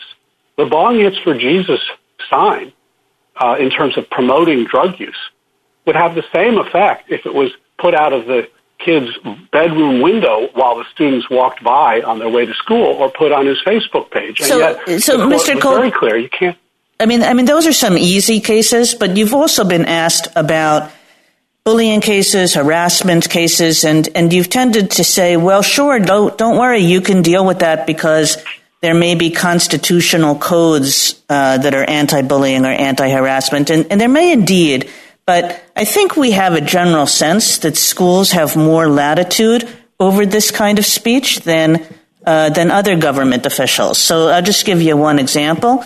Suppose that there are uh, boys in a school who uh, have a website and, and, and rank all the girls in the school on on matters of appearance and and and such things, or maybe talk about their sexual activities. And we, we wouldn't put people in jail for that, you know, outside of a school context. But it seems as though a school should be able to deal with it. Why not? I think a school should be able to deal with it. And I think that's what the bullying laws uh, actually reflect that intuition. There's, there's no prohibition on bullying generally. Uh, between adults. Well, let's say that this, I, I, mean, I'm just stipulating that there are some c- categories of speech that um, we could not punish outside the school con- context and ask you if you can't imagine cases where even though we couldn't punish it outside the school context, and I think uh, mine is a good example. You can't you can't put people in jail for commenting on other people's appearance, but shouldn't a school be able to deal with it? So yes, a school should be able to deal with it, but the, but the way to do that is with a test that addresses that particular problem. As as Justice Alito's opinion in the Saxe case for the Third Circuit said, the mere fact that you call it harassment doesn't mean the First Amendment goes away. You still have to assess, is it narrowly tailored or does it punish too much speech? And, and that question could well be affected by the school environment, could well be affected by the fact that kids are involved, but you should ask that question and decide that question with respect to a particular problem like bullying or harassment rather than adopt a broad brush, free floating disruption standard that yes, it, it, might it might reach that, but it also reaches political speech, it reaches controversial speech. Well, what do you think about the SG's test? Which basically says, you know, when you get there is a distinction between in school and out of school. Um, and we, we, we, we, we can't punish anybody for wearing a Confederate t shirt outside of school. But once the outside of school speech uh, is really about the school and affects the operations of the school, uh, then it is subject to Tinker again. I think the, the, the, the SG's test is, uh, is the vaguest test that's been put for before you. Uh, it would require schools to dis- distinguish between speech that is spoken to a student as opposed to speech that is targeted at a student, speech that is about a program as opposed to speech that is targeted at the program. It would allow schools to define in, in an unreviewable fashion what is essential to any school program. So suppose the Thank you, Mr. Says, Cole. Thank you. Justice Gorsuch? Yeah, I'd like to follow up uh, with where you left off with Justice Kagan. I'm, I'm struggling to understand the delta or difference between your test and the petitioners at the end of the day with respect to off-campus speech that results in uh, a person on campus being denied an educational opportunity, which is what, I understood your test for, off, off, off campus bullying to be. What, what is the difference between that and, and a substantial disruption on campus test? I think the difference, I think there's really two basic differences, Justice Gorsuch. The first is that their test is disruption covers anything that anybody says off campus that might have an effect on campus. So it would. Okay, so, it would so let me just pause so that's there. What, let me. I'm sorry to interrupt, but let me just pause there and say, uh, rather than substantial disruption, you would say it has to disrupt an individual's educational opportunity. Um, I, I, I'm, again, I'm just no, not sure I, what that difference say, is. Right. So, so no, no. Uh, maybe I, mis- I misstated. Our position is that bullying can be regulated like harassment, consistent with the First Amendment, where it is defined as interpersonal aggression so severe or pervasive as to interfere with access to education. All of that is critical to that definition. It's not just had an effect on the school, whereas their test is just had an effect on a school, and therefore their test would encompass someone who puts up a sign that says Blue Lives Matter More, or somebody who criticizes the coach for physically abusing players, or somebody who organizes an off-campus protest of a school's COVID policies. All of those things could be disruptive, but they wouldn't be bullying, they wouldn't be harassment, they wouldn't be threats, and under our rule, well, they would be protected. why wouldn't they be bullying? Um, under your definition, would severe interpersonal. I'm, I'm sorry, I missed the rest of it, but it it strikes me as you know you could you could easily take a lot of those examples and put them in, in that bucket. I, don't think so, Justice Gorsuch. Putting up a sign that says Blue Lives Matter More is not bullying under any reasonable definition, nor is whistleblowing about a coach's physical abuse or calling for a protest of a school's COVID policies. But all of those things could be disruptive in the school. And under their test, under their test, they could therefore punish the speaker for expressing those uh, those messages. The other difference between our test and their test is that our test would require careful definitions of bullying, harassment, and the like, rather than just waving your hands, calling it disruption, uh, and, and going away. And the problem with that is then you're not distinguishing between, you know, ordinary mean comments or teasing and bullying and harassment. And this court in Davis and Justice uh, Alito in the Saxe decision said you have to make those distinctions if you're going to be consistent with the First Amendment. But you, you would agree, if I understand it, though, that there could be some school-specific First Amendment regulations, right? I mean, as Justice yes. Kagan pointed out. Yeah. All right. And then let me ask you just to turn to another uh, topic and back to the facts of this case. Um, why doesn't it make a difference that the um, the speech here was addressed by, in the context of an extracurricular activity, and that the standards there may be different from higher than what may be um, required of all students in the school environment? So I think it can make a difference, Justice Gorsuch. It doesn't make a difference to the question presented, which is simply whether Tinker applies out. No, I understand that. I'm moving now from the general to the specific, if we're going to go down the road of writing a narrow opinion.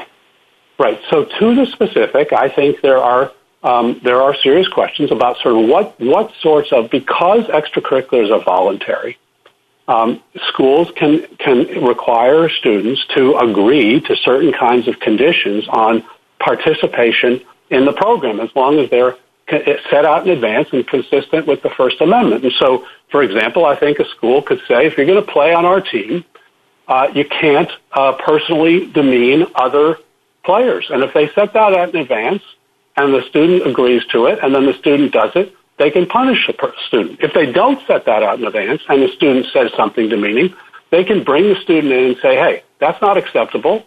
The condition for playing on this team is that you don't demean others. So that the only then there's an advance rule if they do outcome of this case hinges on whether there was a policy in advance? Well, it does if if if if um, the justification for the regulation is voluntary participation and agreement by the person to a certain set of conditions that would otherwise not be permissible. That's a, but again, that is a separate issue. The Third Circuit addressed that issue after it decided Tinker didn't apply. It didn't say the case is over. It said there's a second issue. It may be, even if Tinker doesn't apply, that if she violated rules that she agreed to, that's a permissible basis for her expulsion from the team. And then they looked at it, and they found she didn't actually violate any of those rules. And again, petitioners did not appeal on that question. Thank you. Justice Kavanaugh? Thank you, Chief Justice. Good morning, Mr. Cole. Good morning. I obviously think it's unfortunate this spiraled, uh, this case, the way it did, and completely understand the young woman's reaction uh, to being upset with the decision. As I mentioned to Ms. Blatt, I think that's entirely typical um, and widespread for decades and decades um, when when kids uh, are disappointed by uh, something like that. Um, and then the coach's reaction, you know, it seems like an excessive sanction, but we're not there. We don't know all the circumstances and don't want to second-guess that too much. But I guess I'll start where Justice Gorsuch uh, was discussing with you. It just seems entirely different to be talking about a team and not a school, and I'm just not sure, and I'm going to ask follow-up questions about this. I'm really trying to figure out the practical difference for courts in the wake of this case between if we adopt your test and Ms. Blatt's test. So team, and then move on to that if you can. So our test is the Tinker disruption standard applies within the school-supervised settings, not outside. So with respect to teams, if you're on the field, if you're at practice, if you're at the game, if you're on the way to the game, if you're, you know, then you are subject to Tinker and disruption applies. If you're on at a convenience store on the weekend, Tinker does not apply. So suppose that... Keep going. Keep going. End of story. And the fact that you're on a team doesn't change that question because there's nothing about your involvement in a team that affects the the Tinker analysis. But there is, I think, a separate and independent question, which is what sorts of conditions can a school impose on a person if they join, say, the football team or the pottery club? And those conditions might be different. And they were there, and, and I think reasonable conditions are going to be permissible. And here they set forth some conditions. She agreed to abide by those conditions. And she didn't violate any of those conditions. This was this happened out of season.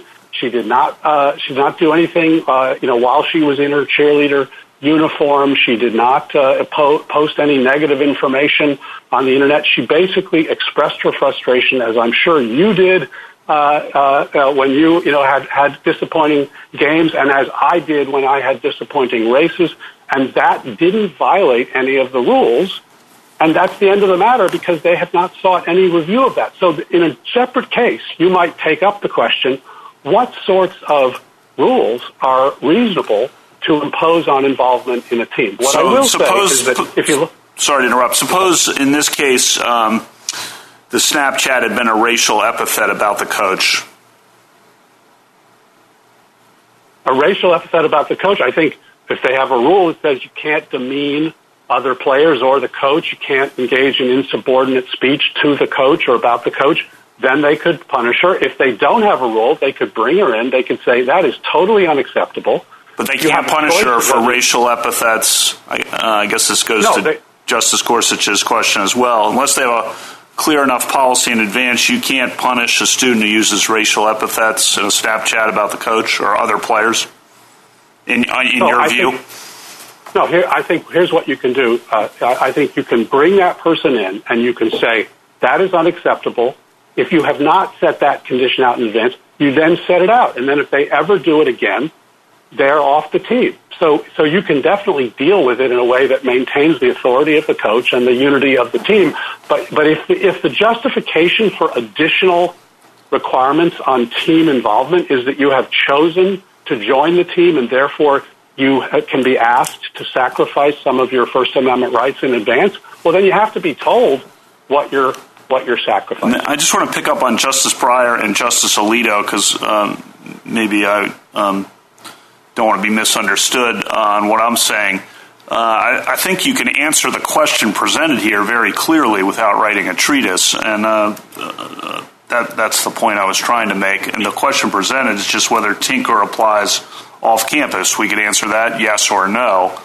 Um, if we answer it uh, yes, obviously that will uh, uh, answer the question presented. If we answer it no, here's the, the point for you you still have all these exceptions that allow, as I understand it, the First Amendment, uh, that mean that the First Amendment does not categorically prohibit public schools from disciplining students for speech that occurs off campus. So I think that's the point that Justice Gorsuch was making. You just do it differently than Ms. Blatt. She says Tinker applies off campus. You say Tinker doesn't apply off campus, but by the way, the First Amendment still allows the schools to regulate speech that occurs off campus in a number of circumstances. I'm just wondering whether that's worth the candle. Well, I think it's very much worth the candle. Well, uh, if it uh, really creates different results, you're just saying that as long as they write the policies in advance, it'll be. It'll, no, no, not at all, not at all. I, I think, look, the, that, there are hundreds of Tinker cases. Virtually all of them involve suspensions for things that kids do vis-a-vis as students. There's about a handful of, of, of, of team cases. So that's a different category. I don't think it's presented by this case for the reasons I've, I've indicated. With respect to the basic question presented, which is should Tinker apply off campus, the delta between our position and, and, and theirs is that ours says ours protects politically controversial speech. Ours protects whistleblowing. Ours protects venting frustration, you know, on the weekend. And ours does not say that schools can't address off-campus speech. It just says if it's off-campus, you have to address it consistent with the First Amendment rules that govern that particular uh, um, problem.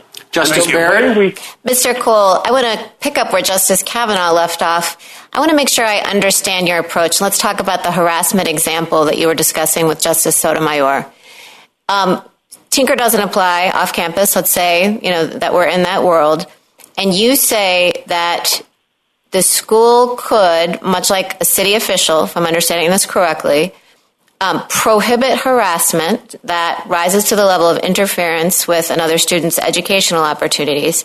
And I assume that would be judged if the, if the school adopted, you, would you envision that in a bullying statute or would you envision that in a school adopted policy? I'll start with that.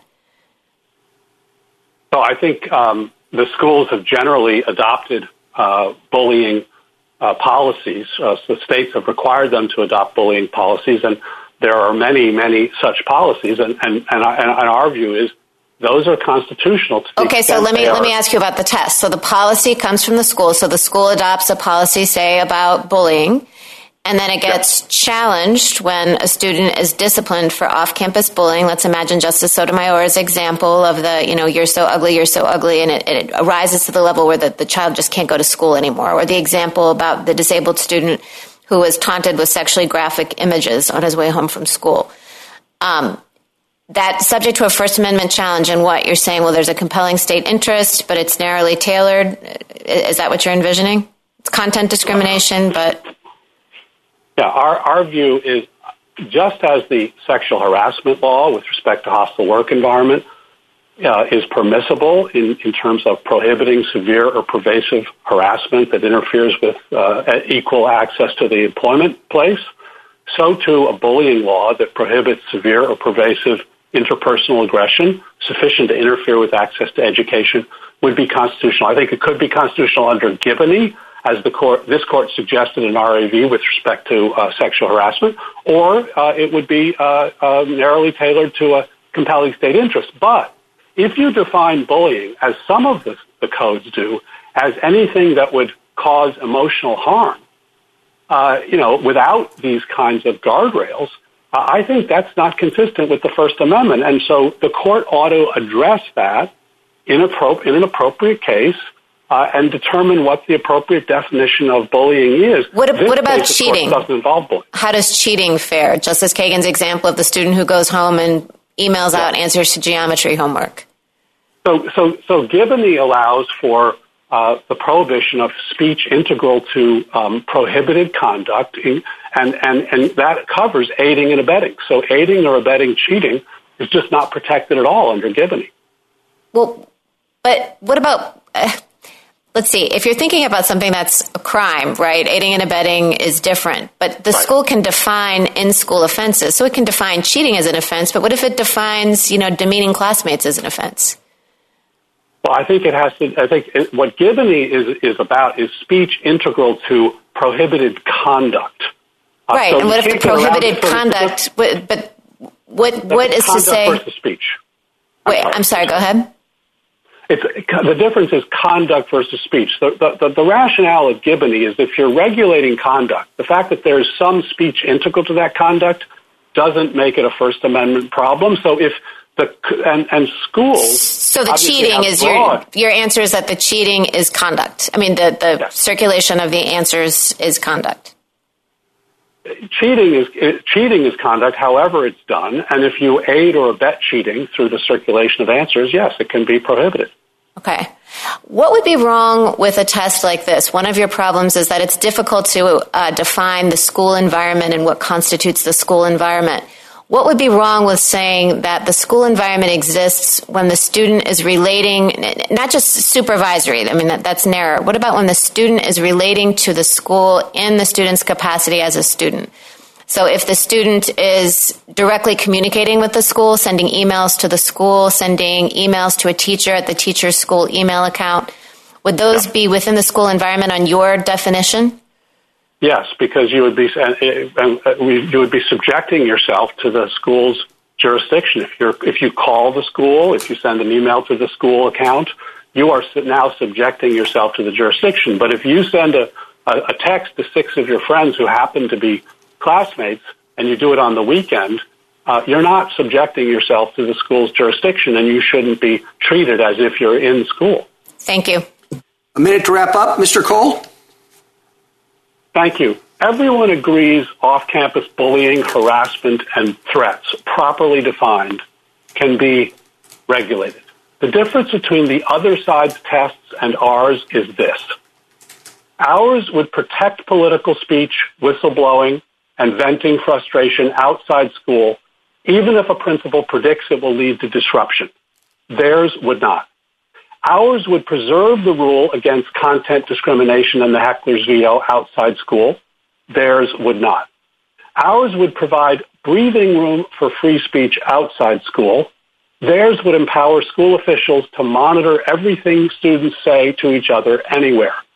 And ours would require clear definitions of off-campus bullying and harassment consistent with First Amendment principles. Theirs would call it disruption and dispense with further definition. The fact that petitioner claims it can punish BL for a momentary expression of frustration on a weekend out of school and out of season shows how sweeping its approach is. Its rule would teach students they can never speak candidly with their friends without worrying that a school official will deem their views potentially disruptive and suspend them or otherwise punish them. That is exactly the wrong lesson to teach. Thank you. Thank you, counsel. Uh, rebuttal, Ms. Blatt?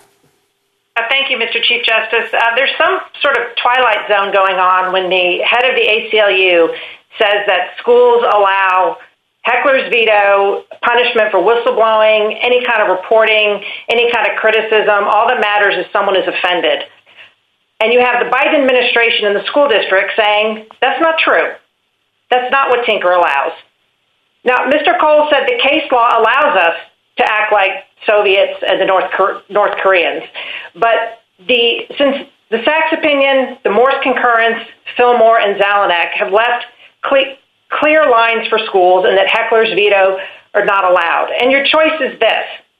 If you you can choose to either tighten Tinker or you can say, well, we're going to assume Tinker's out of control on campus, but we will leave open season on schools and complete chaos as to what their test allows. Under their view, all 50 states define bullying in terms of Tinker. You have the same email chain that would toggle on and off campus, and you would have the Tinker test applying when there's some on-campus speech. And I don't know what applies. I think Mr. Cole said it's the Tinker test, but he's afraid to use the Tinker word because it's scary, and it shouldn't be. You're much better off cleaning this doctrine up. Justice Kagan, you had amazing questions about school speech. Remember, our test is the audience has to be the school. So all of your speech, if it's to the press, the police, your pastor, your family, etc., none of that is school speech, even if it involves the school topic. Justice Barrett, on threats, the facts in, Bethlehem in Pennsylvania and Bell, nobody knew whether that was a threat. The police were sort of involved. It is not fair to the parents of those other kids to have schools fumbling around. Is I don't know what this applies. Before we had Tinker, part of the threats were on campus, part were off. It was on the internet. Let's look at where she drafted it. Maybe she was to and from. Now let's move to the school supervision. Madness, confusion, and chaos. Please don't do this to schools. Mr. Cole said you could prevent swearing to and from school. That's nuts. You're in the dad's minivan? That's school supervision under their view. No one thinks Fraser applies there. And yet, all of a sudden, when you get out of the minivan, and I guess walking to it, maybe it depends on how far you park, Tinker is going in and out of coverage. That rule makes no sense. There's no case law on conduct that aids and abets school speech. You will have a school speech petition. You can keep denying cert, but I guarantee the courts are going to they're going to freak out when Tinker has been the law off campus for 20 years. Thank you. Thank you, counsel. The case is submitted.